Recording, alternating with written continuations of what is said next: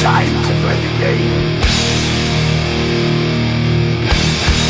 Time to play the game!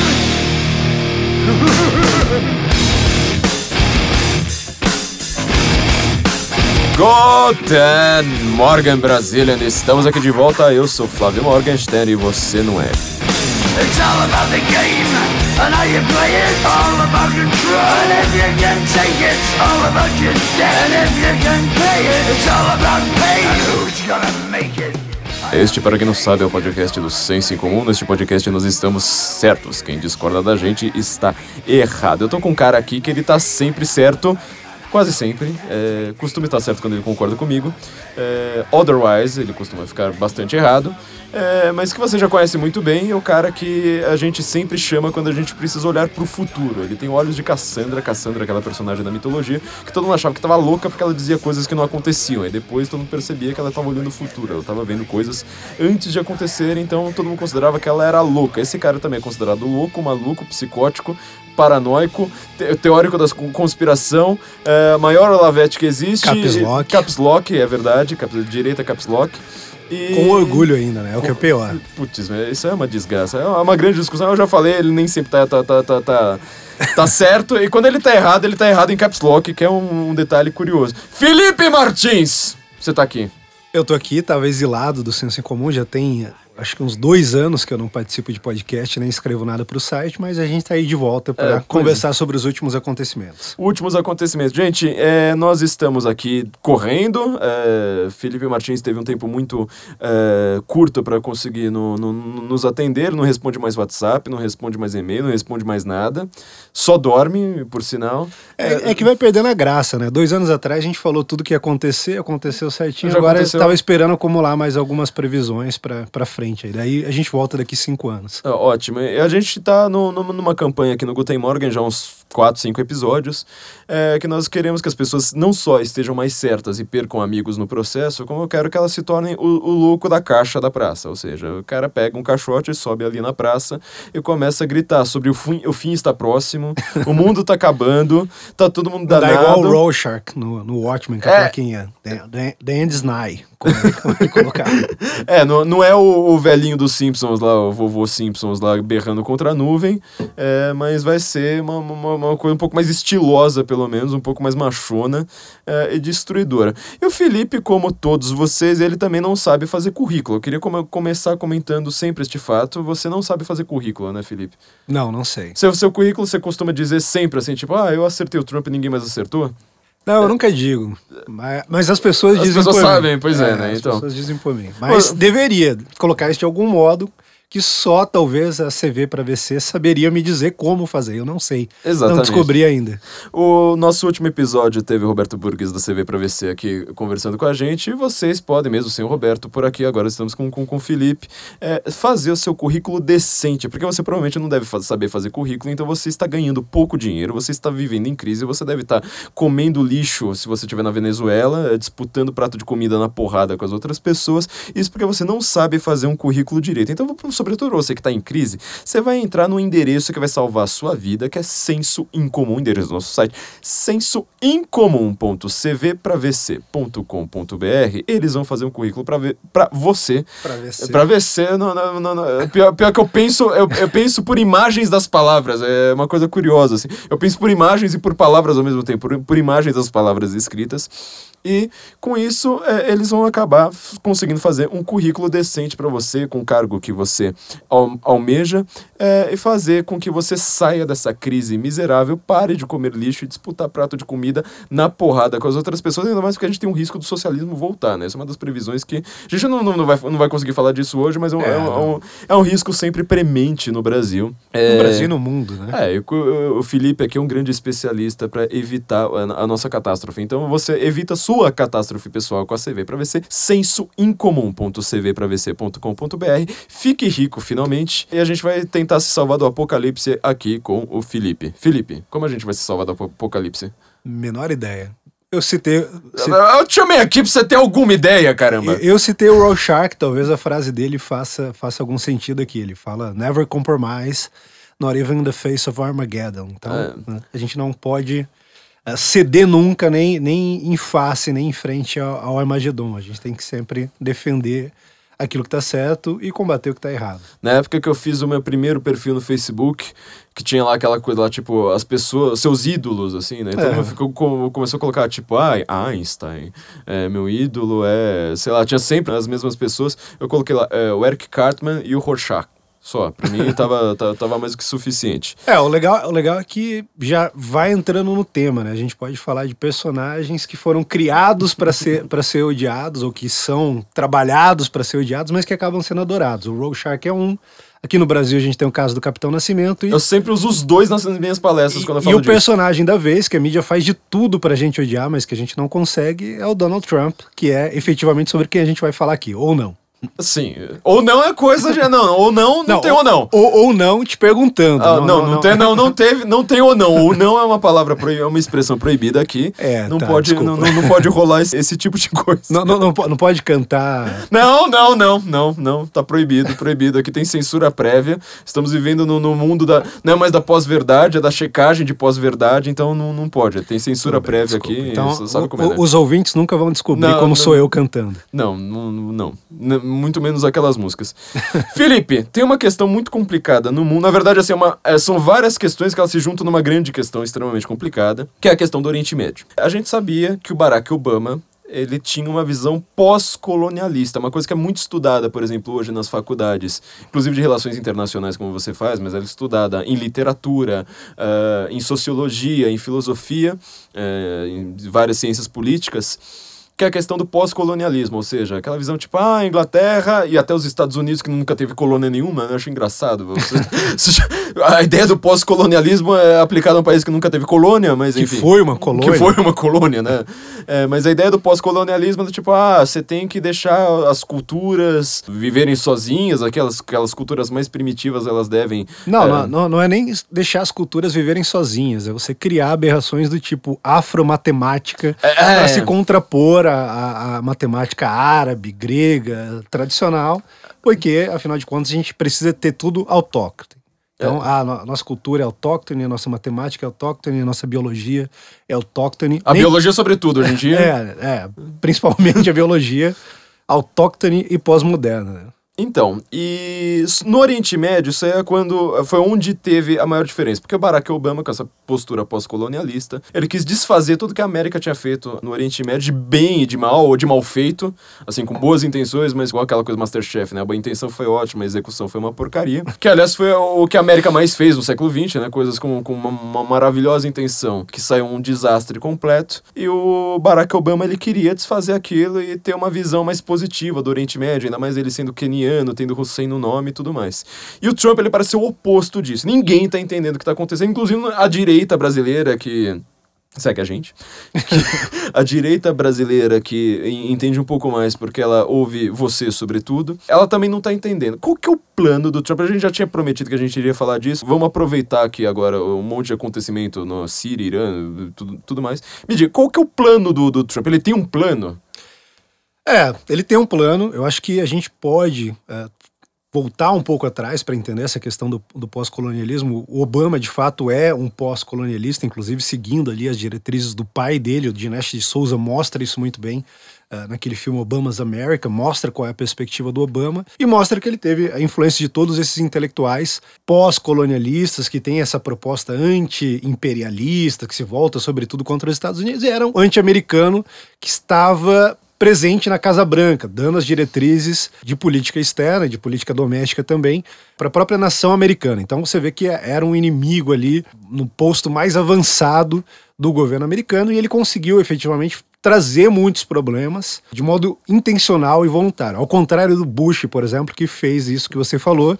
Era um Boa ca- intenção é. era um cara bem intencionado, dentro de uma perspectiva ideológica ali do neoconservadorismo, e conseguiu fazer um monte de besteira em relação ao Iraque, que a gente vai mencionar daqui a pouco. O Obama não, ele, mesmo durante as eleições dele, quando ele faz aquele tour pelo Oriente Médio, por vários países, pedindo desculpas, vai ao Egito, por exemplo, pede desculpa aos muçulmanos, fala que a política seria outra, se refere muito à África. E a uma série de outros países ele já dava uma ideia uh, do que ele iria fazer. Isso é inclusive uma tradição dos presidentes americanos. O Trump, por outro lado, foi ao México, foi ao Reino Unido durante o, o Brexit, dando também um tom do que ele faria. Mas o Obama, ele, ele claramente aponta nessa direção.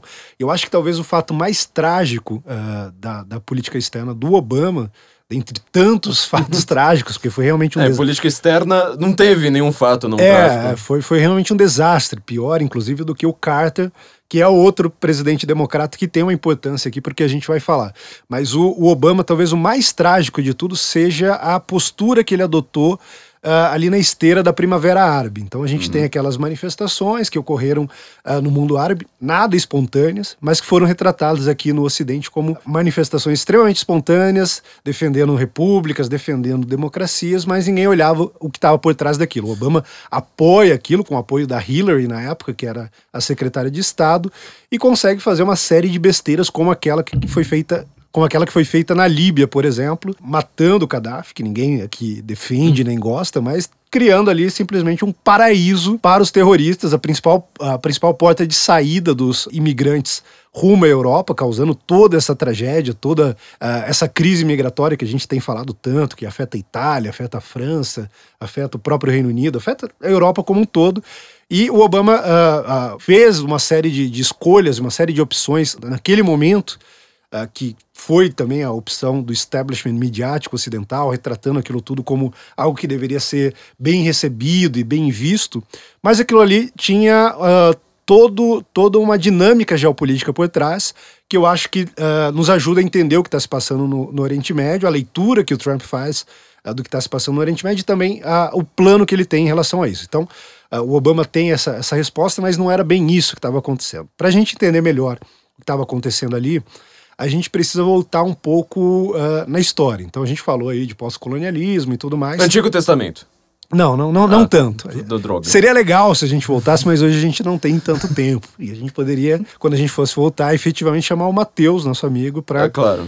nos dar um suporte aqui. Ah, você sabe que esse podcast é uma desculpa que a gente usa para falar de Antigo Testamento e Antiga Grécia. Claro, Só. Claro. Única e exclusivamente são os nossos temas. É, ficar repetindo Israel e a revelação do, do Voegelin. Do, do sempre também. É, a nossa, é o livro que a gente sempre cita aqui em algum momento, mas enfim. Sim. Uh, mas voltando ali, não, não, não tão Tanto. longe assim, uh, quando, quando caem os impérios no primeiro uh, e, no, e no segundo, e na segunda guerra, na primeira e na segunda guerra mundial, sobretudo na primeira guerra mundial, com o fim do Império Turco Otomano, a gente tem ali aquela tentativa de uh, reorganizar os territórios no Oriente Médio. Alguns territórios ficam ali so, sob influência da França, outros sob influência do Reino Unido, dentro daquela ideia de Sykes-Picot, que é um acordo que eles assinam. É, uma coisa que eu sempre cito, porque toda vez que a gente vai falar da Primeira Guerra, todo mundo, eu já percebi que, sobretudo pessoas de esquerda falam, não sei do que você está falando, porque é o tema da minha vida, né, óbvio, mas assim, o, o acordo Sykes-Picot, eu não sei nem como é que se pronuncia isso, porque os dois nomes não, não, não é, são... Não... É Sykes-Picot, Sykes, Sykes era um é, britânico é. e Picot era um francês, então você já tem uma ideia. É, mas né? ele não, não, bate bem com, com, com, com, a forma como se escreve, mas é o Bakr al-Baghdad, que é o califa, né, era o califa do, do do, do, califado Estado Islâmico, agora o Estado Islâmico é um, é um, é um califado sem califa, ele, ele disse que o, o, grande objetivo da vida dele era colocar o último prego no caixão da conspiração de Sykes-Picot. Exatamente. É, então, assim, você fala, mas do que raios ele está falando? Eu quero que você, você explique isso agora para a galera. Então, você, você tem ali já emergindo ao, ao, um pouco desse, desse panorama geopolítico que a gente tem hoje, no qual se encaixa inclusive o Estado Islâmico. Mas a gente tem, tem então essa organização, a principal preocupação à época era o canal de Suez, que garantia toda a, a navegação, a livre navegação pelo mundo, e o Reino Unido era um país que se preocupava muito com, com o livre comércio, com a manutenção do livre comércio, mas algum, marítimo. É, algumas nações têm uma certa liberdade. Então a gente vê, por exemplo, na Península Arábica, uma série de conflitos internos, das tribos internas, que leva a família a, a, ao Saud ao poder. E aí eles chegando ao poder, eles conseguem a, ah, consolidar lá o projeto de nação, efetivamente, conseguem inclusive uh, ajudar os países na Segunda Guerra Mundial e tudo mais. Como prêmio, eles, eles conseguem então consolidar esse projeto nacional e eles vão começar a construir então uma aliança com o Ocidente, mas se valendo sempre do instrumento, da ferramenta de, de, de poder ali para se aproximar da, da, sua própria nação, a religião. Então a religião era muito utilizada numa leitura muito própria uh, da Arábia Saudita com o, o arabismo e também ali dentro daquela vertente mais sunita. Você tem também o fato de Meca e Medina estarem dentro do território saudita, sendo utilizado sempre como um fator para uh, chamar a autoridade dentro do mundo islâmico para eles. De outro lado, e aqui, evidentemente, eu tô, eu tô pulando muita coisa para gente, a gente ir direto O Oriente Médio é um caos por si, né? Mas... Uh, a gente tem uh, o Irã. O Irã que, que no começo também tem, tem ali uma série de conflitos. Primeiro o Reino Unido, a Rússia. E no final, o, os Estados Unidos conseguem, ali por meio da CIA, colocar o Shah Reza Pahlavi no poder, garantindo também um aliado uh, ocidental. E ali por muito tempo você teve essa, esses dois países, que são países extremamente influentes, mas os dois ali, ali, alinhados ao Ocidente, alinhados aos Estados Unidos, sem gerar, portanto, grandes problemas. Você tinha uma situação de relativa tranquilidade. O conflito uh, principal era, sobretudo, entre árabes e judeus, árabes israelenses, em torno ali uh, daquele plano de partilhas da ONU e tudo mais. E hoje a gente tem, uh, às vezes, essa impressão equivocada de que o grande problema dentro do, do, do mundo do, do, do Oriente, Oriente Médio, Médio é essa divisão entre israelenses e árabes. E pelo contrário, isso, isso gera alguns conflitos, como a gente viu agora na faixa de Gaza, por exemplo, mas é uma coisa muito menor os árabes e os muçulmanos, principalmente, entre si acabam se degladiando muito mais do que os judeus com, com os árabes. Você tem até uma tranquilidade muito maior em relação ao conflito árabe-israelense uh, do que de árabes contra árabes. E o principal eixo disso é exatamente a Arábia Saudita e o Irã. Você ia falar alguma coisa? Não, eu só lembro que muita gente tenta explicar isso falando assim: ah, mas peraí, ninguém lembra dos conflitos, por exemplo, dos atentados terroristas no Afeganistão, ou sei lá, na Nigéria, é, indo um pouco para longe do Oriente Médio. Mas você fala assim: então, esses atentados acontecem justamente porque é uma briga entre muçulmanos. Sim. É, é, ainda que na Nigéria você tem, o, o alvo é. São os cristãos. São os cristãos, mas Sim. no Afeganistão, por exemplo, essa briga entre Sim. muçulmanos, entre árabes, muitas das vezes, como, como a gente tem no, no mundo árabe em si. Uh, mas essa divisão ela pode ser melhor compreendida na, nesse antecessor uh, do Obama que a gente mencionou, o Carter. O Carter adotou aquela política externa de muita fraqueza, uma posição uh, de fraqueza relativa muito grande ali no, no momento de relaxamento da Guerra Fria, ele tinha toda aquela coisa do, que até hoje ele, ele tenta, por meio da Fundação Carter, defender com a, ah, os direitos humanos e a gente precisa ser muito bonzinho. Ah, ele defende a Venezuela, né? E aí acaba defendendo coisas como a Venezuela. Então ele, ele é um bom antecessor do Obama e durante o governo dele ocorre a Revolução Iraniana. Então a gente tem a derrubada do, do Shah Reza Pahlavi dentro de um modelo de, de, de, de revolução e dentro de um modelo de regime que é implementado que desde o início preocupa uh, os governos tradicionais do Oriente Médio, sobretudo a Arábia Saudita. Então você tem ali uma espécie de república popular ou populista islâmica, claramente teocrática, com um líder supremo que é é, uma autoridade religiosa e não uma autoridade política na figura ali do, do Ayatollah Khomeini.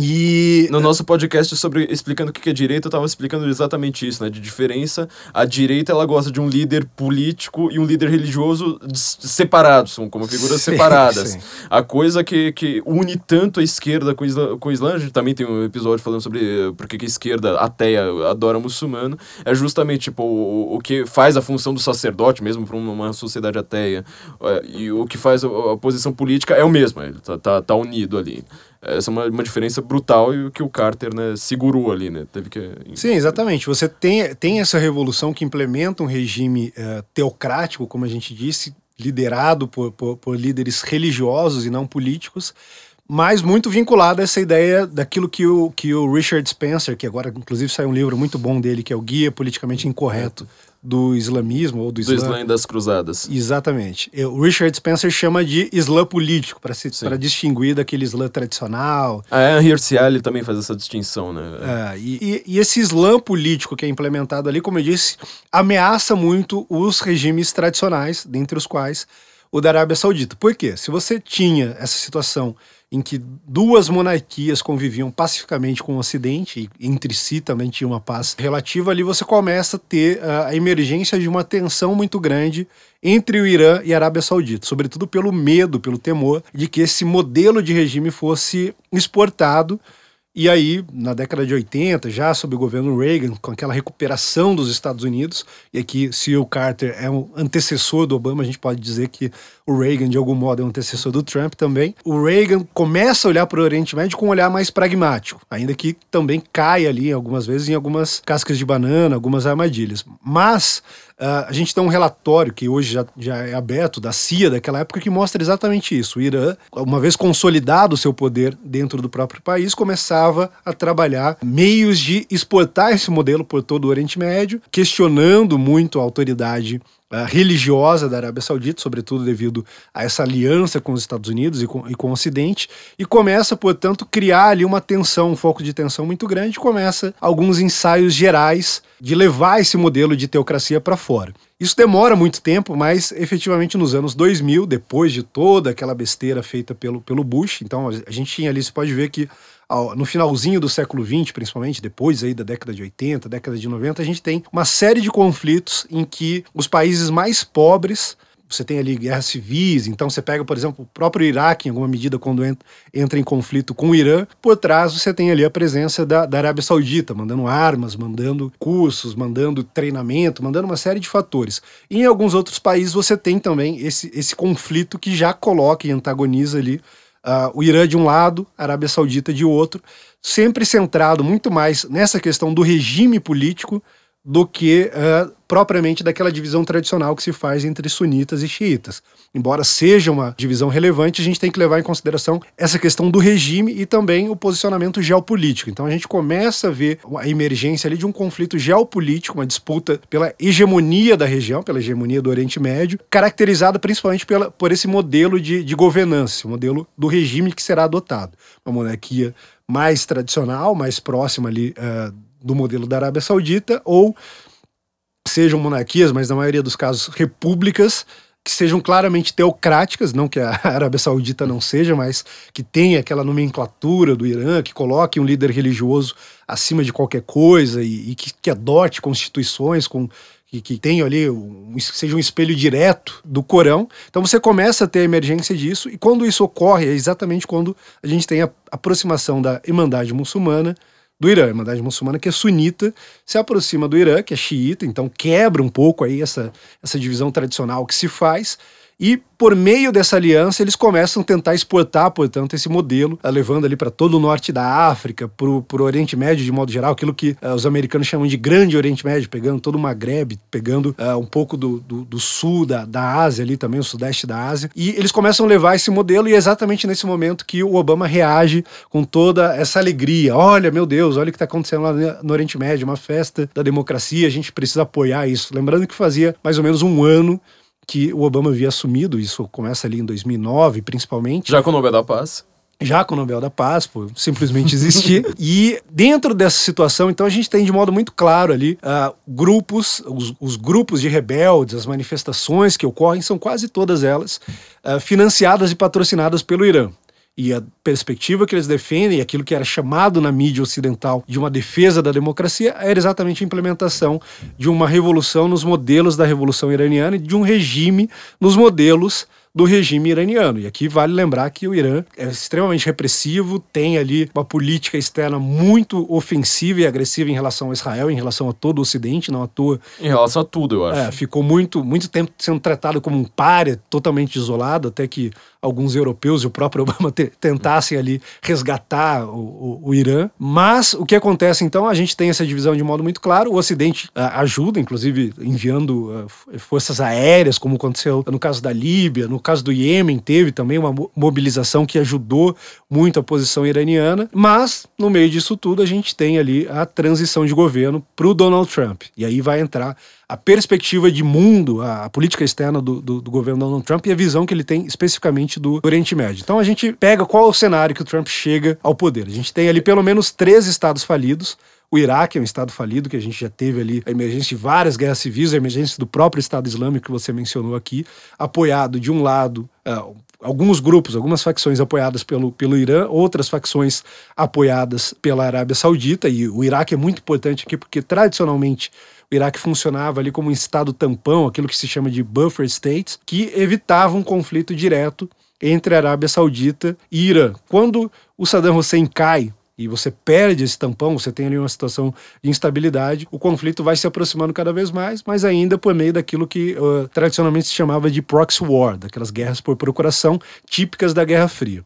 É, eu tenho uma pergunta aqui, porque assim, quando eu comecei a estudar sobre o Estado Islâmico, aliás, foi, foi, obviamente o Estado Islâmico acho que foi a coisa que mais me assustou em tempos recentes. Quando eu realmente achei que o mundo estava próximo, estava quase indo pra, pra praça lá com caixote e tudo mais, eu só achei. Na verdade, assim, você não conseguia achar um grande artigo acadêmico, sei lá, um grande livro sobre Estado Islâmico, porque é muito recente, eu acho que a emergência do Estado Islâmico é extremamente recente. Eu vi muitos livros de jornalistas. Uhum. Acho que quase todos os livros que eu, que eu vi sobre Estado Islâmico, que eu tenho, inclusive, são quase todos de jornalistas. E eles têm uma visão, todos eles são de esquerda, é, só que acho que, assim, apesar de tudo, muitos deles têm, têm muitas informações interessantes. E praticamente todos eles tinham uma visão que eu nunca sei se ela, quão certa que ela tá. Que é a visão de que é, existiam tiranos ali, por exemplo, Saddam Hussein, Gaddafi e tudo mais. Gaddafi, geralmente, eles não falam tanto, né? Mas no, no, no, no caso do Saddam Hussein, é claro. Em que ele era uma minoria, é, não exatamente étnica, né? Porque a questão de sunita e xiita não é exatamente étnica, apesar de ser, ser bastante. Ele era a minoria da, do seu país. Quando ele foi derrubado derrubado, você permitiu que a maioria é, finalmente conseguisse massacrar aquela minoria da qual ele fazia parte, e era ele que estava segurando um monte de grupos rebeldes que queriam justamente impor esse modelo que você está falando, ou seja, no Iraque, na Líbia, em toda a Primavera Árabe, Tunísia, Egito, é, que eram países, vamos dizer, um pouco mais controlados, que eram países não ocidentalizados, mas que eram vigiados pelo Ocidente. E quando esses, esses tiranos caem, o caos acontece. Então parece assim, ser, vamos dizer, cronologicamente cabível você ter um pouco dessa visão. Quão, quão dela está certa? Eu acredito que ela está majoritariamente adequada. Porque dentro do Islã, é, o que é legitimidade para o mundo islâmico, para a perspectiva islâmica? Então, o que é um governo legítimo? Um governo legítimo é aquele que tem a força suficiente para se manter no poder. Então, é quem manda pela, é, pela espada. Você, você pega o caso do Gaddafi, o caso do Saddam, você vê que os caras chegam ao poder efetivamente por meio do terror. Então eles matam um monte de gente, se impõem por meio da força. Uma vez que uh, essa ordem que conseguiu conquistar a legitimidade por meio da força, do terror, é rompida, você tem de novo uma nova disputa para ver quem, por meio da força, vai conseguir uh, se estabelecer. Então você olha para os métodos do Estado Islâmico, não é uma. Ah, o, o Islã extremista, uma coisa que não tem nada a ver com a religião da paz. Não, não aquele, é, é exatamente aquele, É exatamente o método que sempre foi utilizado dentro do mundo islâmico. Sempre foi exatamente aquele método. Eu sempre falei que, na verdade, assim, o que você vai entender como Estado Islâmico é mais ou menos a mesma coisa que a Arábia Saudita faz e que não filma.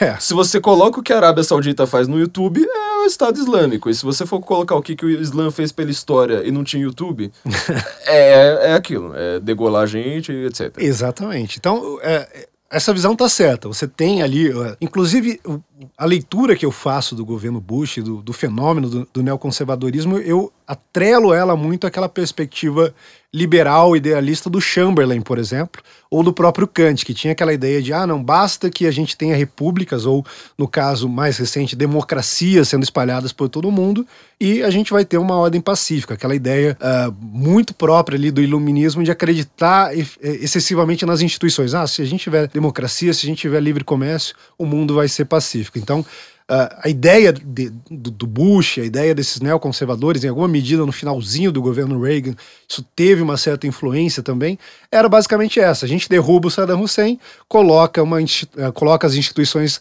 uh, democráticas e tudo vai funcionar perfeitamente. Bota os xiinitas e sunitas para votar e tu vai estar... Tá, é, vai, vai, ser, vai, tá, vai tá, Não precisa pensar ali na tradição que criou efetivamente uma democracia, não precisa pensar em nada disso. Esquece o Ocidente, é só colocar as instituições, transplantar de modo totalmente artificial que vai funcionar. Então você tinha esse idealismo, uh, de certo modo, ingênuo, que foi uh, levado a cabo. Inclusive, na época do Bush, você tinha um pouco essa ideia de que uh, o Ocidente seria recebido com, com festas e que as questões religiosas não seriam levadas em consideração, as questões culturais não seriam levadas em considerações. Bem esse pensamento uh, dominante hoje aqui no Ocidente de que a cultura e a religião não importam. Você precisa democratizar, né? É, basta eu, democratizar. Eu ouvi uma palestra recentemente, agora esqueci de qual universidade, porque eu fico ouvindo palestra no carro o tempo todo, e era uma, uma mulher, ela tava elogiando o Woodrow Wilson. É, que é um dos piores. Piores, talvez. Quer dizer, depois de Carter e Obama, é, você talvez. Carter, ele... Obama, Woodrow Wilson, é, todos três, democratas. A trinca, a trinca perfeita dos, pior, dos piores presidentes americanos, acho que dá pra dizer. É Obama, Carter e, e, e Woodrow Wilson. É, tem o Roosevelt também, que é. Roosevelt, o. Não o Theodore. É, o, o, FDR, o Franklin, o Franklin Delano. É. é e, que também era um seguidor do, do, do Wilson. Sim. É, ele era um seguidor do Wilson. E ela tava lá elogiando, falando, não, porque ele democratizou a Europa, é, derrotou as monarquias né, na, na, na, Primeira Guerra, democratizou toda Foi a um Europa. dos responsáveis pela Segunda Guerra Mundial, Só mais isso. até do que o Chamberlain. É, mais do que. Porque, assim, inclusive, o, o, que o Hitler tava reclamando era do que o Wilson tinha. tinha, tinha Aquela ideia de Jerico com a Liga das Nações e tudo mais. Que vai gerar uma ideia de Jerico chamada ONU. E só que ela, ela alguém na plateia, foi, foi engraçado que alguém na plateia falou assim, então, mas isso aí que você defende não é a mesma coisa que o Bush faz, ou seja, democratizar o bagulho? Ela, então, esse é um lado do Bush que a gente até tem que olhar com certos olhos. Bom, eu falei, pô, mas a única, tipo, a crítica que eu tenho ao Bush, assim, a quintessência da minha crítica ao Bush é, é, é Exatamente, essa ideia de mudança de regime. Mudou o regime, Tá Pronto, tudo resolvido. E um pouco nessa ingenuidade, então, a gente começa também a levar essa instabilidade. Então, sim, essa, essa versão que fala que você tinha uma situação estável, você olha para a Líbia, por exemplo, no caso do Gaddafi, ele tinha, querendo ou não, conseguido consolidar sob o poder dele um número enorme de tribos, de grupos étnicos que nunca haviam se, se entendido durante a história. E ele conseguiu isso. Quando ele morre, evidentemente, você tem uma abertura. Agora, quem dominar, domina. E, aí vira guerra civil inevitavelmente. Vira guerra civil. Porque todos esses países viraram guerra civil. Você não tem um governo na Líbia. Pergunta quem é o presidente da Líbia hoje. Você tem um governo no sul, tem outro no norte, tem outro no nordeste. Então, eh, você tem uma situação de guerra civil daquela de filmes, assim, aqueles uhum. senhores de guerra que dominam um certo território. Como eu disse, acaba se tornando, então, um paraíso para terroristas, uma boa base de operação, essa, essa, esse ponto de saída também rumo à Europa, por, devido à proximidade muito grande. É, a Líbia, ela tá do outro lado da, da Itália, né? A Itália, a Líbia tá olhando para a Itália praticamente. Então. E, e, a Líbia talvez seja o exemplo, uh, o melhor exemplo do legado do Obama. Então, essa tentativa de, de, de, de apoiar, e não, não me parece nada ingênuo, exatamente por ele ter esse background de, de pós-colonialista que tenta enfraquecer a posição dos Estados Unidos uh, no mundo, e você olha para a Líbia, você olha para o Iêmen, você olha para o Bahrein, você olha para o próprio Iraque em alguma medida, porque se o Bush fez besteira lá, o Obama conseguiu piorar e muito mais com aquela tirada das tropas. Uh, imediata das tropas, deixando um vácuo de poder que permitiu a ascensão uh, do Estado Islâmico. Então você tem uma situação de um caos muito grande e é exatamente a situação que o, que o Trump recebe nas mãos dele. Uh, infelizmente, em política, a gente tem essa característica. O cara não recebe um tabuleiro totalmente novo para iniciar a partida de xadrez do zero. Ele vai pegar as peças do jeito que estão lá. E as peças que foram legadas para o Trump foram as piores possíveis. O que, que ele fez? Ele reuniu uma equipe de especialistas, e aí contando muito com o intercâmbio de informações com o próprio Israel, então olhando ali para o Benjamin Netanyahu, que é um sujeito que, que, combate o terrorismo e, com, e tem essa, esse expertise, esse know-how de lidar com o mundo árabe de modo pragmático há muito tempo. Então eu ele... te dei um livro de presente do Netanyahu deu, deu. falando é, Against Terrorism. É, né? como combater o terrorismo, né? E então. é um livro excelente que, que ele tem uma visão muito pragmática que talvez surpreendesse aí até o, o Guga Chakra e, e, e, o Caio Blinder, né? Mas o uh, que, que o Trump faz então? Ele começa a consultar esse pessoal, começa a, a verificar o que, que havia de errado na atuação do Bush e na atuação do Obama. Então ele descarta esses dois legados. E aí, no caso do, do, do Bush, ele identifica muito claramente que essa, esse idealismo de mudar regimes, de mudar governos, não funcionava. E ele aponta isso já durante a sua campanha. No caso do Obama, ele também vê que havia um favorecimento por parte do Obama em relação a esses grupos islamistas. Uh, políticos radicais que queriam implementar um modelo, uh, um regime similar ao do Irã e vê que isso também não serve. Então ele vai buscar uma outra visão e a visão que ele tem é exatamente essa. Descarta-se todas essas leituras tradicionais dos especialistas que já está consolidados, que é repetida diariamente na CNN e na Globo News e olha para a situação de modo geopolítico. Então, a gente olhando para a situação de modo geopolítico, qual que é a conclusão que o Trump tem em relação ao Oriente Médio? Fala, olha, a situação que a gente tem no Oriente Médio hoje é muito parecida com a situação que a gente tinha no globo, no mundo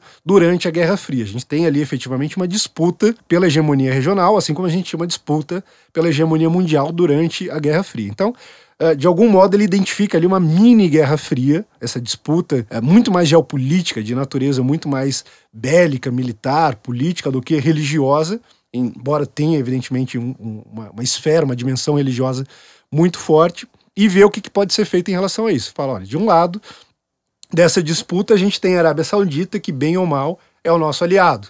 Então, aqui pense que, que, que o Trump já desistiu daquele idealismo do, do, do, Bush. Ele não está mais querendo falar, ah, não, preciso que a, Arábia que a, Arábia Saudita seja uma democracia maravilhosa nos moldes defendidos pelo Kant na paz perpétua. Não, eu quero saber o que, que favorece os Estados Unidos, o que, que favorece o povo americano, lembrando da ideia de America First, e o que, que uh, não favorece. Então, ele está sendo bem pragmático, não está sendo idealista, não está tendo preocupações de ordem moral, ele quer entender o que, que favorece o interesse nacional americano e o que, que enfraquece o interesse nacional americano. Ele identifica significa que a, o avanço do Irã enfraquece o interesse nacional americano, enquanto que, se você tiver pelo menos a manutenção da situação atual, sem uh, uma potência se estabelecendo como grande influência, como grande hegemon no Oriente Médio, você garante uma segurança maior, tanto para os Estados Unidos quanto para, os seus principais aliados no Oriente Médio. Dentre eles, Israel, evidentemente, mas a gente pode citar o Egito, pode citar a própria Arábia Saudita em alguma medida. Então, o, o Trump olha para a situação com muito pragmatismo, mas ele vai utilizar também a sua diplomacia para tentar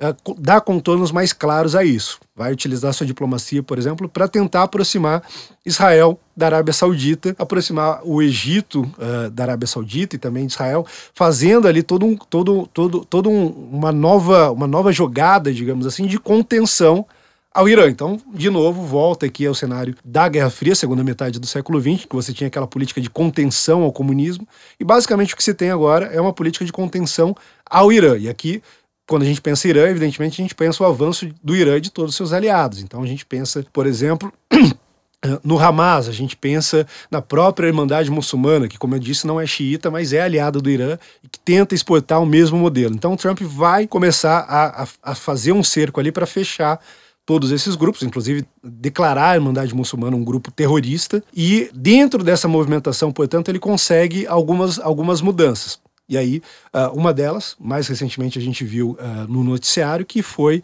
a abertura da, da embaixada americana em Jerusalém, com o apoio velado da Arábia Saudita, com apoio velado do Egito, com apoio velado de todos os aliados desses regimes tradicionais que se veem ameaçados pelo Irã. Por quê? A Arábia Saudita, por enquanto, não tem uh, todos os mecanismos para fazer frente ao Irã, mas Israel tem.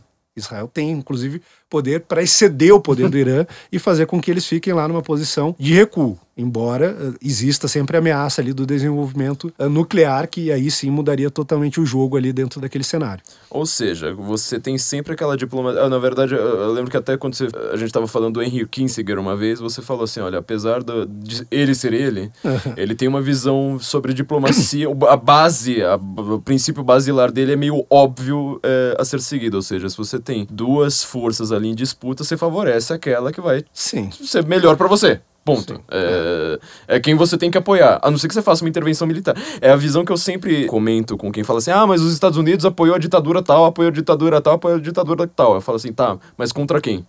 Se ele tá apoiando a ditadura tal contra uma ditadura maior, você tem que apoiar a ditadura tal, ou então você faz uma intervenção militar, que é o modelo Bush. Uhum. O modelo o Bush, ele foi justamente o cara que falou assim: não, eu não posso apoiar uma ditadura. Então eu vou lá, derrubo. É, o, o, o, Trump age pautado por uma ética da responsabilidade. Ele está pensando ali nas consequências, no menos pior, fazendo um cálculo realista. O Bush já era um cara claramente idealista. Ele levava em consideração esses valores. Não, os valores uh, americanos são superiores, a gente precisa exportar esses valores. Precisamos de mais democracias, precisamos de mais economias abertas, precisamos de mais uh, direitos individuais sendo garantidos e defendidos por constituições. E a gente viu que não deu certo. Então, esse idealismo dele falhou. E aí o, o Trump entra com essa outra visão, que pode não ser uma visão ideal, evidentemente não é uma visão idealista. Literalmente não é, é. ideal, é. né? Bem o contrário. Eu queria te fazer uma pergunta agora entre Bush e, e, e Trump, porque eu tava ouvindo o Sebastian Gorka, que eu acho que você deve adorar. É um cara que eu gosto bastante. É, eu, eu tô adorando ele. Ele tava falando justamente uh, quando teve quando teve os bombardeamentos do, do Trump na Síria. Então começou a falar assim: ah, mas o Trump agora começou a dar uma de Bush. Eu falo assim, mas gente, peraí. Você bombardear um, um, um, um, lugar que praticamente não tem gente, né? Porque era só um, é, uma, uma, uma, fábrica né, de bombas, de armas químicas.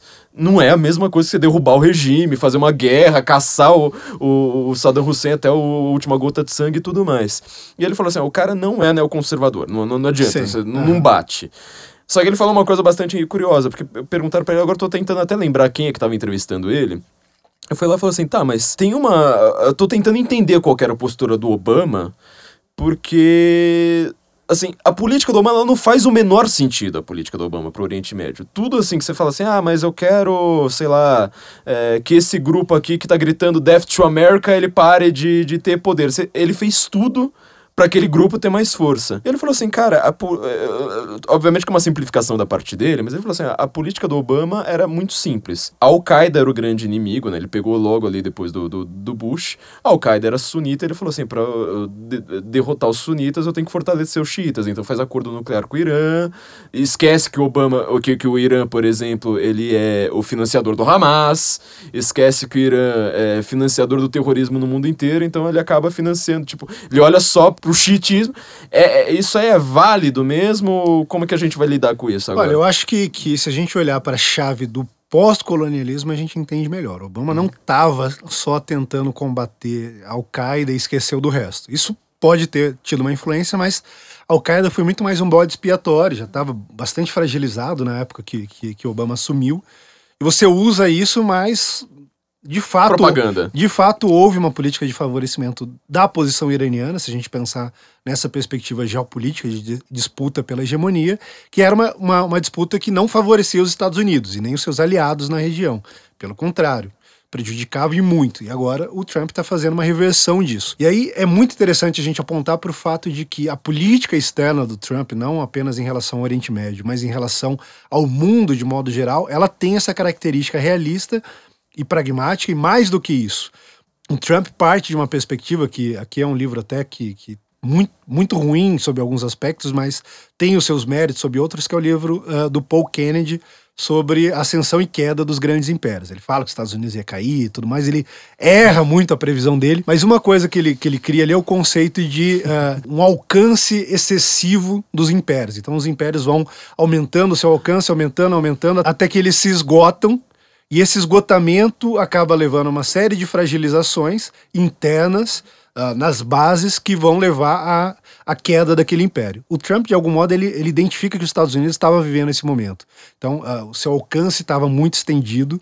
Uh, dinheiro investido fora em reconstruções, como a reconstrução do Iraque, o dinheiro investido por meio uh, dos auxílios, por meio da USAID, por exemplo, uh, uma série de políticas voltadas para o exterior, voltadas para a manutenção da ordem internacional, que na verdade geravam fragilidades internas. Então você tinha problemas econômicos gerados por isso, você tinha problemas de segurança pública gerados por isso, e o Trump identifica isso como um problema claro. Quando ele fala America First, ele de fato está falando que a América precisa ter sua posição garantida para que sua política externa possa continuar. Então, basicamente, ele, ele identifica esse esgotamento, é, de algum modo, e vê que precisa fazer uma manutenção. Então ele vai começar a manutenção por onde? Pela economia, pela segurança pública, redefinindo ali a, soberania nacional, resguardando a soberania nacional americana, e aí sim agindo pragmaticamente e pontualmente sempre que for necessário, apenas para manter a posição americana. As pessoas falam, não, o Trump não tem uma política externa coerente, ele, a gente não sabe o que ele está fazendo, hora ele parece agir de um modo, hora de outro.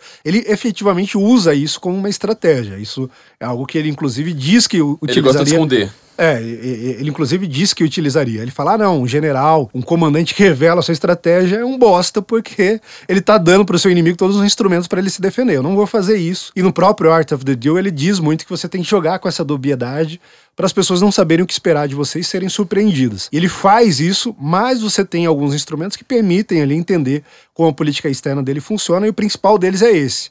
Ele identificou que houve um esgotamento. Uh, uh, das ações americanas, do poder americano, e que isso precisa ser reajustado para que o poder americano, vamos dizer assim, você vai lubrificar as engrenagens, você vai fazer todos os reparos, todos os conceitos necessários para que aquilo continue funcionando e garantindo a ordem internacional. Então, o America First não é contra a ordem e a estabilidade internacional, como todo mundo tem dito. É o contrário. O America First é o, é, é o elemento mais importante para que a ordem internacional continue porque com o declínio de uma grande potência, com o declínio de uma superpotência como os Estados Unidos, que a gente tem é o espalhamento de, de, de instabilidade. Se a gente pensou no cenário ali, caiu o Gaddafi domesticamente na Líbia, você tem vários grupos disputando pelo poder. Cai os Estados Unidos como potência global. Se os Estados Unidos caem, o que você vai ter também é uma ascensão de vários, de várias disputas regionais, de vários grupos de poder tentando disputar os espólios desse poder que está que tá em declínio. Então, Trump não pode permitir que isso aconteça, porque isso levaria a uma guerra sistêmica, uma guerra mundial, levaria uma série de conflitos regionais e que em alguma medida já vinham ocorrendo uh, no governo no governo Obama, assim como tinham ocorrido uh, durante o governo Carter. E aí o, o, o, Reagan faz exatamente isso: reafirmar o poder americano, naquela época com outros instrumentos, e o, e o Trump está fazendo a mesma coisa. Então, quando ocorre, por exemplo, algo como na Síria, ah, foi utilizar, for, foram utilizadas armas químicas. E aí tem toda aquela discussão, ah, foi utilizada, não foi, foi o regime, não foi. O que a, a postura do Trump é muito pragmática e não tem como ser confundida com a de um neoconservador pelo seguinte: ele olha para aquilo e fala, olha, a Síria se quer um Estado legítimo e funcional. Ou seja, um Estado legítimo e funcional tem a obrigação, tem o dever de garantir que dentro do seu território uh, tais armamentos, uh, uma lista X de armamentos, não sejam utilizados, porque o governo sírio, o Estado sírio, é signatário dos tratados que banem armas químicas. Então, o responsável é, é, é, é o Estado sírio e não um grupo qualquer. Quando as armas são utilizadas, independentemente de quem as utilize, o responsável é o Estado sírio e ele precisa ser responsabilizado por isso. Então, quando o Trump toma essas, essas ações simbólicas, é basicamente para dizer: olha, a gente está aqui botando ordem na casa, está cuidando da nossa economia, nossa política é America First, mas a gente não está uh, ah, desatento para o que está acontecendo no mundo. Não pensem vocês que vocês vão sair fazendo bagunça que a gente vai deixar, porque armas químicas afetam a segurança nacional americana e podem, inclusive, dentro de um cenário de, de, de guerra civil como o da Síria, cair na mão de, de, de, grupos terroristas que podem utilizar isso em território americano, em território europeu, em Israel, enfim, uh, no território de aliados americanos. Então, o Trump ele, ele trabalha o tempo todo com, essa, com esse pragmatismo de consertar, de melhorar as bases, de ir lá, ir lá nos, nos pilares, nas estruturas, garantir que aquilo está tá, tá se sustentando, que aquilo está em pé, e depois uh, olhando para o mundo para tomar ações pontuais, como ele tomou uh, no caso da Síria, como ele tem tomado em relação à própria Coreia do Norte, que não é uma grande preocupação dele, mas que, que se fez necessário que, que ele agisse e agisse do modo como ele agiu, mostrando força, Uh, pontuando de modo muito claro quais eram as opções para a Coreia do Norte. E mostrando e a... quem manda. No caso da Coreia do Norte foi muito muito claro isso. Né? Exatamente. Né? E, e aí resolvendo todas as questões. Porque basicamente os problemas que estavam postos na mesa deles, mais importantes, pelo menos, era Irã, Coreia do Norte, em alguma medida Cuba e Venezuela. Em relação a Cuba e Venezuela, você vê que ele ainda está buscando uma estratégia, dentre outras coisas, porque o Departamento de Estado americano negligencia a América Latina há muito tempo. Mas em relação à Coreia do Norte, a gente já tem ali delineado uma solução. E em relação a, ao Irã, eu acredito que também a gente tem, tem uma solução já se delineando, a gente vai ter de novo aí uh, um isolamento da, da, da, posição iraniana, um enfraquecimento da posição iraniana, e por mais que eles espeneiem e tentem desenvolver o seu pro, programa nuclear, vão estar numa posição muito mais fragilizada agora que o Trump denunciou o acordo uh, do Irã e saiu fora. Então, isso coloca pressão sobre as nações europeias, sobre o próprio Irã, e eles vão espenear, queimar bandeira, como eles têm feito, mas isso é também um sinal de impotência muito mais do que de agressividade, como tem parecido. Para você não citar o Paul Kennedy de novo aqui no podcast, porque eu acho uma vergonha uma, uma coisa começa a acontecer.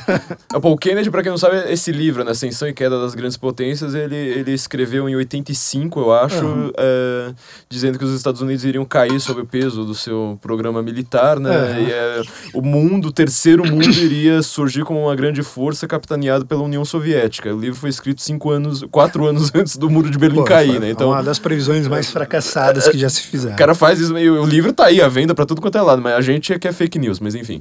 é, pergunta, isso é, é uma ação capitaneada com Israel, porque uh, as relações do, do da América com Israel mudaram muito com Obama. O Obama ele deixou Israel, uh, deu um chá de cadeira no Netanyahu, que, que foi assim, uma das coisas mais bizarras que já aconteceu na, na, na, história da diplomacia americana com Israel. Você não dá um chá de cadeira num presidente, né? Tipo, o Obama demorou meia hora lá para atendê-lo e tal.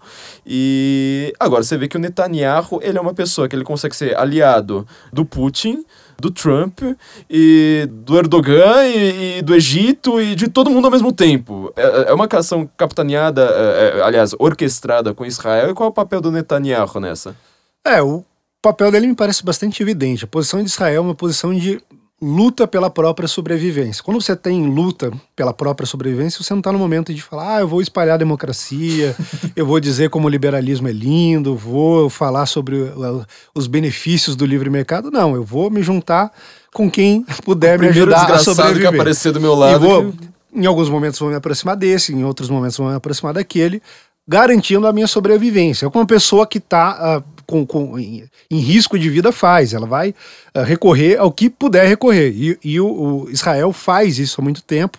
O Netanyahu aprimorou muito essa técnica e o Trump tem efetivamente aprendido isso. Ou seja, a gente não vai se pautar pelo idealismo uh, do Bush, a gente também não vai se pautar pelo anti-americanismo do Obama, a gente vai ter uma ação pragmática para garantir a posição dos Estados Unidos no mundo, continuar a manter a nossa influência no mundo defendendo sempre o interesse nacional americano antes de qualquer coisa, porque senão vira desordem também. Ah, a gente está aqui defendendo a ordem internacional, defendendo, defendendo, defendendo. Enquanto isso, a China está crescendo e a gente está levando prejuízo tudo em nome da ordem internacional. Chega um momento que a China consegue sobrepor os Estados chegaria um momento que a China conseguiria sobrepor os Estados Unidos junto com a Rússia e aí a ordem liberal que tanto defendem simplesmente iria para o espaço. Então, basicamente, o que o Trump está fazendo é, é, se aproximar de Israel, mas não apenas se aproximar, porque que a gente vê um processo até de aprendizado. Então, ah, se o Netanyahu consegue manter, mesmo que uma shadow diplomacy com, com, com a Arábia Saudita, por que, que os Estados Unidos não pode, então, fazer isso com alguns países que pareciam inimigos, como a Coreia do Norte? Para garantir uma posição, por exemplo, na, na Península da Coreia em relação à China. E ele vai fazendo isso em várias regiões do globo, no Oriente Médio talvez seja mais evidente, porque o, o Netanyahu já tem tudo mapeado, ali, é. sabe, sabe quem é quem, e consegue então uh, fazer isso de modo muito eficiente, tem feito isso de modo muito eficiente até aqui, mas permanece aí a grande, a grande questão de como essa disputa pela hegemonia regional entre Irã e Arábia Saudita vai ser efetivamente resolvida. Uma das opções que estão postas na mesa e que parece que o Departamento de Estado, junto com o Departamento de Defesa e a própria Casa Branca, tem analisado com muito cuidado é a possibilidade da criação do Kurdistão de um Estado curdo, uhum. que entraria ali então em substituto como um Estado tampão, como um buffer state, que acalmaria um pouco as tensões entre Irã e, e Arábia Saudita, levaria um pouco mais de estabilidade para a região, criando ali uh, uma situação um pouco mais favorável ao Ocidente. A grande, a grande dificuldade, o grande desafio em relação a isso é a Turquia, que não quer saber de Kurdistão nenhum, porque afinal de contas o sul da Turquia está cheio de curdos. Então, em alguma medida, pode ser que esse território comece a ser demandado por esse novo país. Mas é uma das opções que está posta na mesa. Uma outra opção é simplesmente adminar a posição iraniana e o John Bolton, que é um, um dos conselheiros do Trump, um conselheiro recente, ele sim, um neocon, ele tem defendido a tese de uma mudança de regime no Irã. A gente teve um ensaio disso com aquelas manifestações que ocorreram, Trump defendeu muito. Eu não sei se, se, se essa é uma opção que Trump consideraria, ainda que a situação no Irã seja muito diferente da do Iraque e da Líbia, por exemplo. No, no, Irã você não tem aquela fragmentação demográfica, por exemplo. Você tem uma, uma, uma população muito coesa. Então é, é, muito difícil você ter emergência de um conflito como aquele que surgiu no Iraque, como aquele que surgiu na Líbia, como aquele que está ocorrendo na Síria também. Mas eu não, não, não, não, penso que ele vai uh, efetivamente levar por esse lado, a não ser que isso ocorra espontaneamente por parte da população iraniana, o que hoje me parece improvável também.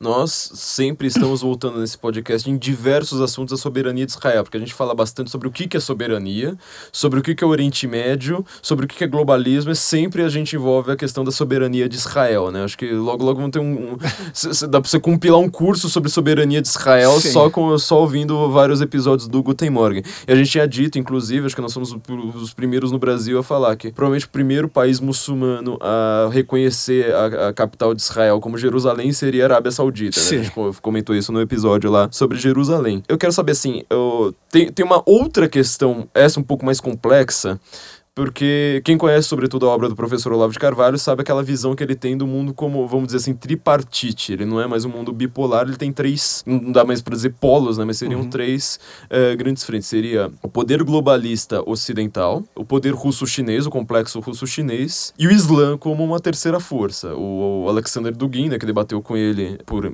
e-mail, não sei, foram e-mails de fato, é, ele já tem uma visão, ele tem até um livro chamado, né, é, acho que é Mundo Multipolar, alguma coisa assim, que eu acho que não se sustenta de forma alguma, né? O Olavo vive tirando Você acha que a África do Sul é uma potência? Brasil?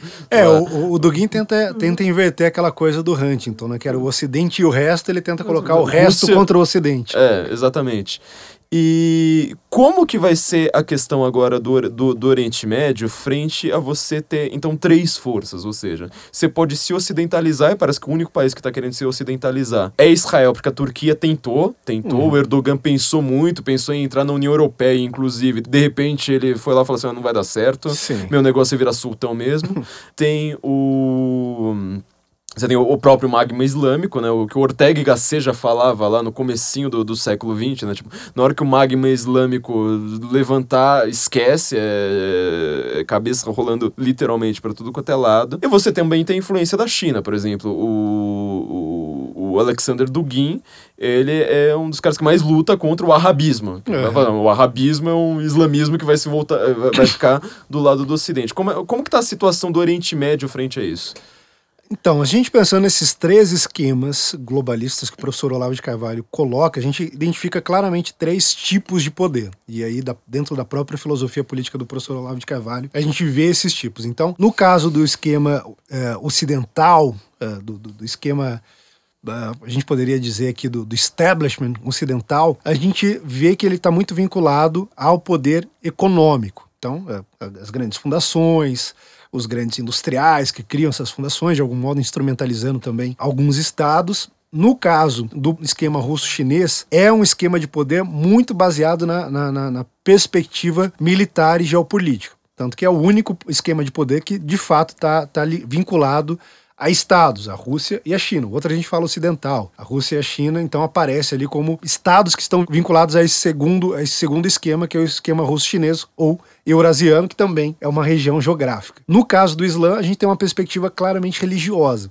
E aí entra uma, uma coisa muito própria do, do mundo moderno, que é menosprezar a religião. Então, uhum. esses dois esquemas, tanto o esquema ocidental quanto o esquema russo-chinês, acreditam que pode fazer com o Islã uh, o que quiser e que podem instrumentalizá-lo uh, sempre que for, for necessário. Então, o Ocidente instrumentaliza muito, você vê, de algum modo, que o Obama estava fazendo, e está muito ali dentro da perspectiva desse esquema globalista ocidental, de instrumentalizar o Islã para enfraquecer as soberanias ocidentais por meio dessa crise migratória, por meio da crise nas fronteiras e tudo mais. Os russos e os chineses também, uh, mesmo tendo problemas domésticos com muçulmanos, tanto a China quanto a Rússia, também instrumentalizam porque acham que, que o Islã é, é o mais frágil dos três esquemas, que não é um, um esquema uh, muito. Eles nem enxergam como um esquema, na verdade. É, né? Exatamente. Eles acham que é um amálgama de, de pessoas ah, ali que são, são úteis para. É peão para manipular. É, para certos objetivos. Mas o que o professor Olavo de Carvalho mostra isso, ele mostra muito claramente, principalmente quando ele, ele empresta ali a, a tipologia das castas hindus, é que o poder muçulmano, o esquema muçulmano, está vinculado à visão do Brahmani, enquanto que a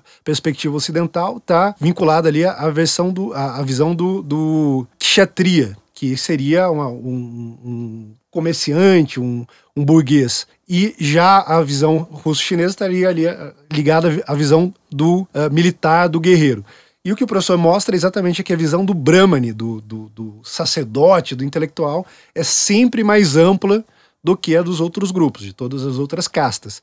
E o que a gente pode tirar disso, então, é que dentro dessa instrumentalização, ora sendo instrumentalizado por um lado, ora sendo instrumentalizado por outro, o Islã mantém ali dentro do seu núcleo a capacidade de, uma hora, virar a mesa contra esses dois poderes e acabar sendo ali o grande poder que vai prevalecer, sobretudo por meio da, dessa tomada de posições na Europa, por exemplo. O o Hollebeck falou recentemente. Algum... Era, o que eu queria, era o que eu queria perguntar. Já. Algumas outras pessoas falam também que a França, por exemplo, pode se tornar a primeira nação islâmica com capacidade nuclear. O Reino Unido corre esse risco também em alguma medida. Então, uh, se eles vão pensando nesse horizonte aí de mil anos, os ocidentais e os russos chineses que pensam ali, ah, seja na perspectiva econômica, seja na perspectiva geopolítica apenas, pensam no máximo 100 anos, 200 anos, e aí, evidentemente, aquele que tem uma visão mais longa acaba tendo uma capacidade maior de se impor nisso tudo. Ele se impõe, é, a gente sempre comenta sobre guerra. Eu, eu, sou sempre uma pessoa viciada em Primeira Guerra, sempre coloco a Primeira Guerra é, em, em, em, todos os termos, então eu, eu vou dizer assim: não, eu não vejo nem França nem Inglaterra com, com risco. Eu vejo mais a Alemanha, que por sinal lutou do lado do Império Otomano na, na, na Primeira Guerra, com risco de, de ter um racha. De fato, e lá tem movimentos separatistas fortes, ao contrário da, da, da, da França. Agora, a pergunta que eu ia fazer do Hulebeck, né? É, eu li o Hulebeck já há muito tempo, na época que ele só era polêmico na França, não no mundo. E ele tem sempre essa visão da, da islamização. A gente já fez uns dois episódios aqui sobre a islamização do Ocidente. E a forma como você ganha espaço numa guerra é sempre pela conquista territorial. Então você tem que ter gente morando ali. Tanto que você vê assim, a questão dos sudetos ali da Alemanha foi uma questão fundamental para a Segunda Guerra, era falar assim, mas pode morar alemão aqui ou os caras vão ter que ir tudo para fora? Mesma coisa em Israel, né? Tipo, pode morar judeu aqui ou judeu vai ter que ser varrido do mapa por aqui. Eu acho que assim, talvez das religiões que eu conheço, acho que é a única que ela tem um método é, de conquista de, declarado dessa forma, militarmente, e também pela, é, pela imigração, é o islamismo com a Régira, né? Eu acho que eu sou, fui, fui, a única pessoa a escrever sobre Régira no Brasil. A Régira tá acontecendo no mundo, tá? A, a olhos nus, né? A olhos nus, ou seja, o que, que é a Régira, né? Pra quem já viu Homeland, tem, tem um episódio que eles falam assim, não, a gente tá ajudando aqui os caras na Régira, ninguém entende nada. É a imigração, é quando você, você imita Maomé, você chega lá com as suas caravanas, igual é cigano. É um método usado desde Meca, Medina. É, é, é um método que a gente pode chamar assim de farofeiro. É quando você tá lá no, no, no, seu canto na praia, chega um monte de fanqueiro lá ao redor, lá comendo farofa, e você é obrigado a se retirar é dali. É um método usado na Rua Augusta, né? Que morava, é. morava elite paulistana, aí começa a vir um monte de traveco, um monte de coisa, a elite paulistana foge lá pro Morumbi. Então, exatamente. então, assim, essa égera, acho que é a pergunta fundamental agora, a pergunta de finalização. Essa égera quanto a gente deve se preocupar com ela e o Trump está conseguindo segurar ela de alguma, de, em alguma medida? Olha, a gente deve se preocupar muito e o Trump tem uh, feito o que, o que, é possível ali. Pelo menos para a América. É, lutando contra ativismo judicial e tudo mais, como por exemplo na questão do, do aquilo que foi chamado de Muslim ban, mesmo que uhum. tenha nações ali que não sejam muçulmanas, muçulmanas inclusive, inclusive a Venezuela agora. É, mas eu acredito que ele está sendo bem sucedido em resguardar a América. Uhum. Não sei por quanto tempo, não sei uh, quem será o sucessor dele aí depois dos oito anos, mas em relação à Europa, por exemplo, isso já complica muito. A Europa continua muito fragilizada, ainda que pragmaticamente alguns governos tenham tomado posições nesse sentido, como o Macron, por exemplo. Macron, com todo o discursinho de paz e amor dele, de esquerda e tudo mais, é um cara que tem adotado posturas mais pragmáticas em relação à imigração. Na Alemanha, realmente você ainda tem uma fragilidade muito grande, assim como. A Merkel tá, tá, tá foda. Assim como no Reino Unido da, da Theresa May, que continua lá tentando fazer tudo para defender os imigrantes, para dizer que não tem nada de errado, que não existe nenhuma incompatibilidade entre uh, uh, islamismo, o islamismo e a sociedade que emergiu da Revolução Gloriosa. Não. Ali... O que é curioso é que as duas foram eleitas de uma maneira conservadora, né? Como as duas foram eleitas como conservadoras sim, sim. e estão fazendo. E o Macron, que foi eleito como o suposto outsider, mas que já foi do Partido Socialista por não sei quanto tempo, é que tem quem está segurando é, as pontes. Felipe, se tem alguma coisa aí para a gente fechar o, o, tema, completar tudo, o que, que a gente precisa ainda entender sobre essa, essa... Porque o que o Oriente Médio importa pra gente, na verdade, essa é o resumo final. Olha, o Oriente Médio importa por muitos motivos. É o berço da civilização, é um dos pontos chaves para a navegação mundial ainda. A gente citou lá no, no comecinho o canal de Suez. Teve a questão, inclusive, do Nasser, né? Que você vê na série The Crown, foi na década já. década de 50, eu acho. Década, 50 ou 60, agora esqueci. 50. 50 ainda. É, foi 50 ainda. Que foi quando o Nasser resolveu emergir de novo como aquele nacionalista, anticolonialista, falando: ah, a gente não precisa ter, ter, ter carta magna e ter, ter Commonwealth. A gente uhum. pode viver aqui pela nossa religião, expulsa todo mundo e vira uma ditadura brutal, uma tirania é, desgraçada. Foi o grande preconizador do pan-arabismo, né? Vamos uhum. unir todos os árabes aqui contra o mundo ocidental a gente vai ter. Tentou, inclusive, a, a tomada do canal de Suez ali e tudo mais. É, e antes não. a gente também é. teve o, o, próprio nacionalismo palestino, né? Que a gente comentou bastante no episódio sobre Jerusalém que você tava aqui. Tipo, que foi uma coisa apoiada pelo Hitler, né? Ele falou, não, que história é essa de ter um, um Estado judeu? É o único Estado do mundo que as pessoas estão abertamente racistas. Fala assim, você não pode ter um Estado é, pra, pra manter uma etnia ali. É o, nossa, o sionismo, onde já se viu ter sionismo. O, o Yom Mihai Pachepa fala que ele treinou pessoalmente o Arafat para fazer o que ele fazia. Então, é. por aí você tem uma ideia. Para quem não sabe, o Pachepa era um agente Romeno. Uh, romeno, uh, um general um, mais alto, de mais alta patente a desertar, e ele tem ali um, um, uns livros em que ele relata um pouco a experiência dele. Ele fala claramente que o nacionalismo uh, palestino foi fruto ali da estratégia soviética para espalhar esse anti-americanismo pelo mundo. Então, o que, que a gente o que mais que a gente precisa entender do Oriente Médio? Olha, o Oriente Médio tem essa importância simbólica, tem uma importância prática também, mas o principal, eu diria, é que o Oriente Médio hoje, ele funciona para o século XXI mais ou menos como a Guerra Civil da Espanha funcionou para o início do século XX. Então, muita gente podia falar, ah, não, mas a Espanha não, não afeta a gente, mas a gente tinha ali um ensaio geral uh, com a equalização de forças espalhada de modo muito claro que depois, mais tarde, foi uh, ser reproduzida durante a Segunda Guerra Mundial. Eu acho que o conflito que se desenha, por exemplo, dentro da, da, da, Síria ou dentro do Iêmen, na Líbia um pouco menos, mas ainda assim, é exatamente o, o conflito que está se desenhando dentro desse reajuste de forças no sistema internacional. Então a gente passa claramente por modificações no sistema internacional, inclusive é um dado da história que a gente nunca teve um século em que nós não tivemos uma guerra sistêmica. Se a gente voltar, a gente vai passar pela Primeira e Segunda Guerra Mundial, vai voltar para as guerras napoleônicas e tudo mais, a gente vai voltar, sempre vai ter, pelo menos dentro do sistema europeu, que era o que era considerado sistema internacional até muito pouco tempo, a gente sempre teve guerras sistêmicas em todos os séculos. É muito pouco provável que o século XXI não tenha também uma guerra sistêmica. É o grande sonho uh, dos, uh, pelo menos o grande sonho uh, manifesto, né? Não, não significa que seja de fato o que eles querem, dos globalistas. Mas é muito pouco provável que a gente não tenha uma guerra sistêmica, uma guerra mundial, portanto, durante o século XXI. E me parece que esse novo reajuste das forças internacionais, das alianças, das coalizões, está se dando justamente agora. E aí a gente pode dizer, por exemplo, que dentro uh, das eleições de 2018, a gente tem um pouco também reflexos disso. Você vê, por exemplo, o Ciro Gomes realizando ali uma série de reuniões com o Partido Comunista da China. Você vê uh, pessoas que, de algum modo, sem muita compreensão, mas tentam se aliar ali àquela posição da Merkel, por exemplo, sem entender muito como é o caso de um Geraldo Alckmin, totalmente perdido uh, de tudo. E Geraldo Alckmin, como sempre, vamos fazer aquele a gente não consegue falar Geraldo Alckmin sem falar, mas Geraldo, ó, quando você tiver dúvidas sobre alguma coisa, é só você ver o que o Geraldo Alckmin disse e fazer o contrário. É sempre a nossa recomendação aqui, porque, bom, enfim, né? Alguém que se espelha na Merkel já, já, tá, já tá errado por cima, enfim. Já tá, né? E, e, e, de outro lado, o Jair Bolsonaro, que dos candidatos parece ter sido um dos poucos aí que tem consciência do que está se passando no mundo. Você vê isso inclusive pelas viagens dele, assim como o Obama fez as viagens dele, o Trump fez as viagens dele. Aqui no Brasil, a gente não tem isso como uma tradição, mas em momentos de ruptura, isso costuma ocorrer.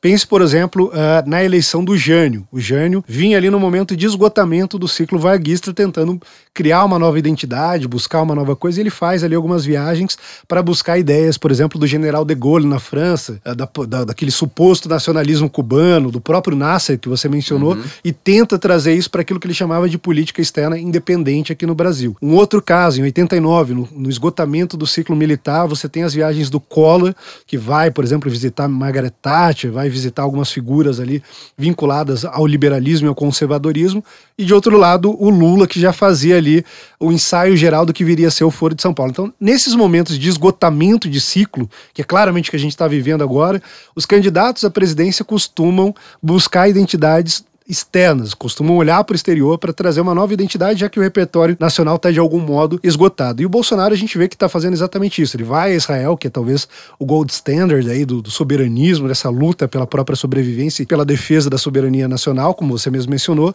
pois vai aos Estados Unidos vai também ao Japão, que são todas nações que de algum modo passaram por um processo de tomada de consciência em relação a essa necessidade de resguardar a sua soberania, de reagir contra, uh, contra esse globalismo e vai se posicionando também dentro disso tudo, de modo a colocar o Brasil não uh, aliado aos BRICS, a Rússia, uhum. a China e tudo mais, mas aliado aos seus aliados tradicionais.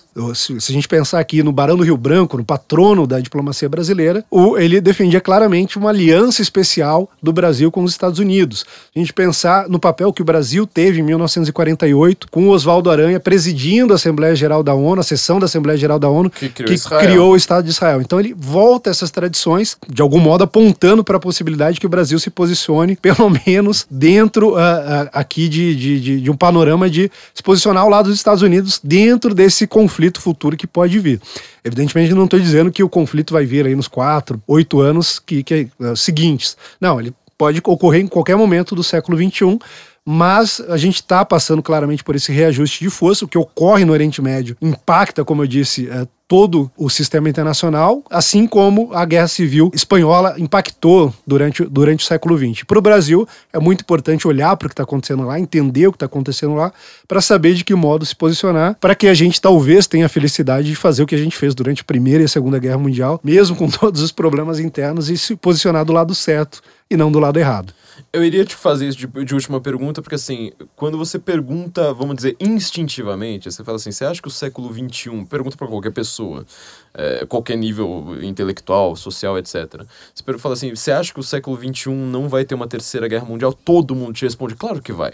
É óbvio que vai. Mas quando você faz uma análise séria, assim, tipo, nossa, vamos colocar aqui. Todo mundo começa a tirar sarro, fala, nossa, mas que ideia bizarra, porque eu acho que nós temos sempre uma visão que ela é filtrada, ou pelo menos afunilada, por alguma ideologia. Essa ideologia sempre vai querer dizer que o mundo é maravilhoso, que basta você aplicar aquela é, ideologia para tudo ser. ser basta lembrar que essa risada era, era a mesma que uh, uh, as pessoas que diziam que iria haver uma grande guerra mundial depois de, dos 100 anos de paz do Conceito Europeu uhum. uh, eram respondidas com essa mesma risada. Mas aí você olha para aquela placa de terra que é a Eurásia, sempre que existe uma instabilidade seja no Oriente Médio, seja na parte ocidental, ou seja, na Europa, tanto no leste europeu quanto na parte mais ao oeste, e na própria Ásia, você vê que é quando começa a se desenhar esse conflito. Sempre foi assim, e a gente tem claramente a situação. O Oriente Médio instável, a Europa muito instável com a ascensão desses grupos soberanistas, de um lado, mas com toda essa crise relacionada à imigração, relacionada à economia, que desde 2008 afeta muito os países europeus. No leste europeu, uma instabilidade muito grande também, com a tentativa de avanço da Rússia, como ocorreu na Ucrânia, na Geórgia, que era algo que supostamente os analistas diziam que fazia parte do passado. Isso não vai ocorrer mais. Mas tá aí, esses dias o, o, o Putin inaugurou uma ponte para a Crimeia e ele foi ele próprio dirigindo o caminhão lá para mostrar que é ele que manda naquilo ali. Então a gente tem a estabilidade em todos esses pontos, que são os pontos onde tradicionalmente ocorrem instabilidades no momento anterior a uma guerra sistêmica. Então, por mais que possam responder com risadas, a gente sabe que lá na frente. Isso essa... indica, inclusive, que nossos olhos de Cassandra estão, mais uma vez, para variar, certos. Senão Sim. não teria risada. Eu lembro que uma vez você até comentou, né? Porque todo mundo, todo mundo que tenta tirar sarro do Olavo de Carvalho fala assim: ah, astrólogo, Pepsi, Newton, diploma. É. É sempre essa coisa. Na hora que você pega o Alexander Dugin, que é um cara que fala não sei quantas línguas, é conselheiro do Putin. É um cara que toda a Europa tenta, tenta entrevistar o tempo todo. E ele, e ele é meio reservado, né? Tipo, o cara, na hora dele falar com o Olavo, ele não fala esse tipo de coisa. Ele vai lá, pera, fala, não, peraí, como é que foi o negócio aqui? Vamos ler é, aqui com Ele detalhes. fala que teve um debate duríssimo com o Olavo. Sim. Até o Olavo zoou, né? Duríssimo se foi pra ele. Pra ele foi pra tranquilo. Mim, tava, tava, tava quase bocejando lá, escrevendo e, e, e tudo mais. Então a gente vê que, na verdade, assim, o que é o mainstream, mainstream quase nunca tá certo. Mainstream nunca tá certo. é, bom, eu, eu, quis amenizar, mas enfim. Nunca, né, não, nunca. Não, Se você for ver antes da Segunda Guerra Mundial, antes da Primeira Guerra, o que, que era o mainstream antes da Segunda Guerra Mundial? Eram os defensores das ideias do Woodrow Wilson, os caras que estavam lá falando, não, a gente precisa adotar uma política de apaziguamento em relação ao, ao Hitler. Hitler, a gente tem que fazer acordos com a Itália fascista, E aí deu no que deu. Aí teve que vir os outsiders, como o Churchill, por exemplo, que tava lá velho, rabugento, esquecido, e falar: não, eu tô falando nessa merda desde o início, eu tinha dito que ia dar isso aqui e agora a gente vai resolver. E o Churchill, por sinal, a gente deve lembrar: se você acha que o Donald Trump ele é politicamente incorreto no que ele diz, meu amigo, tipo, pega um livro de história, sei que adora falar que você estudou história, pega um livro de história qualquer sobre o Churchill, qualquer, inclusive os de esquerda, veja se a, se a mídia, o, o que que a mídia da época, não precisa nem, nem é, como é que fala, nem contemporaneizar muito. É, as frases do Churchill, elas são politicamente incorretas para hoje. Então você imagina o que era ele dizendo aquelas coisas na época. Então, é, não, é, é muito engraçado que o, o modelo, digamos assim, de conservadorismo do Donald Trump é sempre retratar, não, isso aí não é conservadorismo de verdade. Mas quando você olha para o que o Churchill fazia, por exemplo, aquele nacionalismo britânico,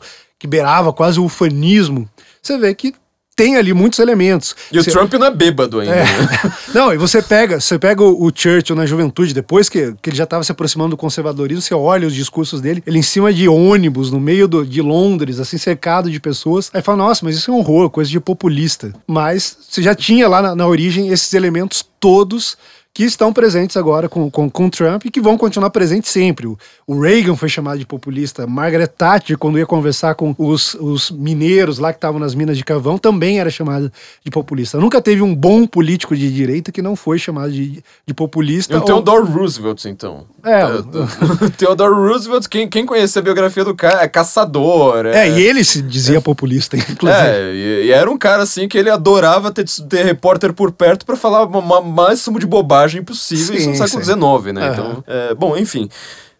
Felipe, sempre uma aula. A cada minuto seu, assim, a gente precisa anotar alguma coisa correndo e fala, pelo amor de Deus, olha só, é sempre uma aula, sempre um prazer estar aqui com você. Tem um recado final aqui pra galera? Tipo, tô com pressa, preciso ir embora. Eu tô com pressa.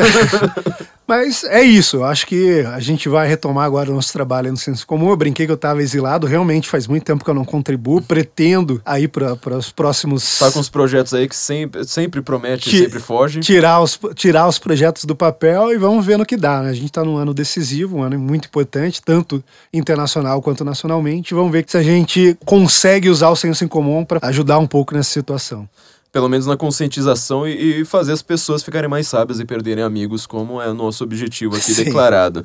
Gente, muito obrigado a todos, muito obrigado, Felipe, mais uma vez. Eu sei que você tá super apressado, que assim, a gente tá com. Uh, tá, tá, tá, uma dificuldade conseguir falar com você. É, não se esqueçam aqui do, do, do nosso sponsor, uh, CV para VC, que vai fazer um currículo literalmente para você, para você conseguir a sua vaga, para você conseguir enriquecer e não só estar mais sábio e sem amigos, mas também rico. É, então você entra lá em senso incomum.cvpravc.com.br. Não se esqueça de curtir nosso, nós, nós no, na, nas redes, comprar os livros da Amazon pelos nossos links, mesmo que seja um livro nada a ver, não, não se preocupe. Nos nossos cursos do Instituto Borborema. Vai, vão sair dois cursos meus aí pelos próximos dias. Estou devendo um monte de coisa pro pessoal do Borborema também, mas... É, nós, nós dois temos cursos né, no Instituto uhum. Borborema, então vocês podem entrar lá no Instituto Borborema, tem um curso sobre Infowar, o, o, Felipe tem... Ele tinha um curso sobre a filosofia do Olavo de Carvalho, agora quais são os seus cursos Tem dois agora? cursos, um curso uh, falando sobre terror e utopia no século XX, mostrando como essas duas coisas andam junto, voltando lá atrás, as raízes iluministas e tudo mais, mostrando um pouco ali a mentalidade revolucionária do professor Olavo de Carvalho posta em prática ao longo do século XX, e um outro analisando um pouco as ideologias, as respostas nihilistas mais recentes, mais contemporâneas ao longo do século XX. Então, fazendo uma análise também, partindo do, do instrumental de filosofia política do professor Olavo de Carvalho, de questões como libertarianismo, como a escola de Frankfurt, e assim por diante, feminismo e assim por diante.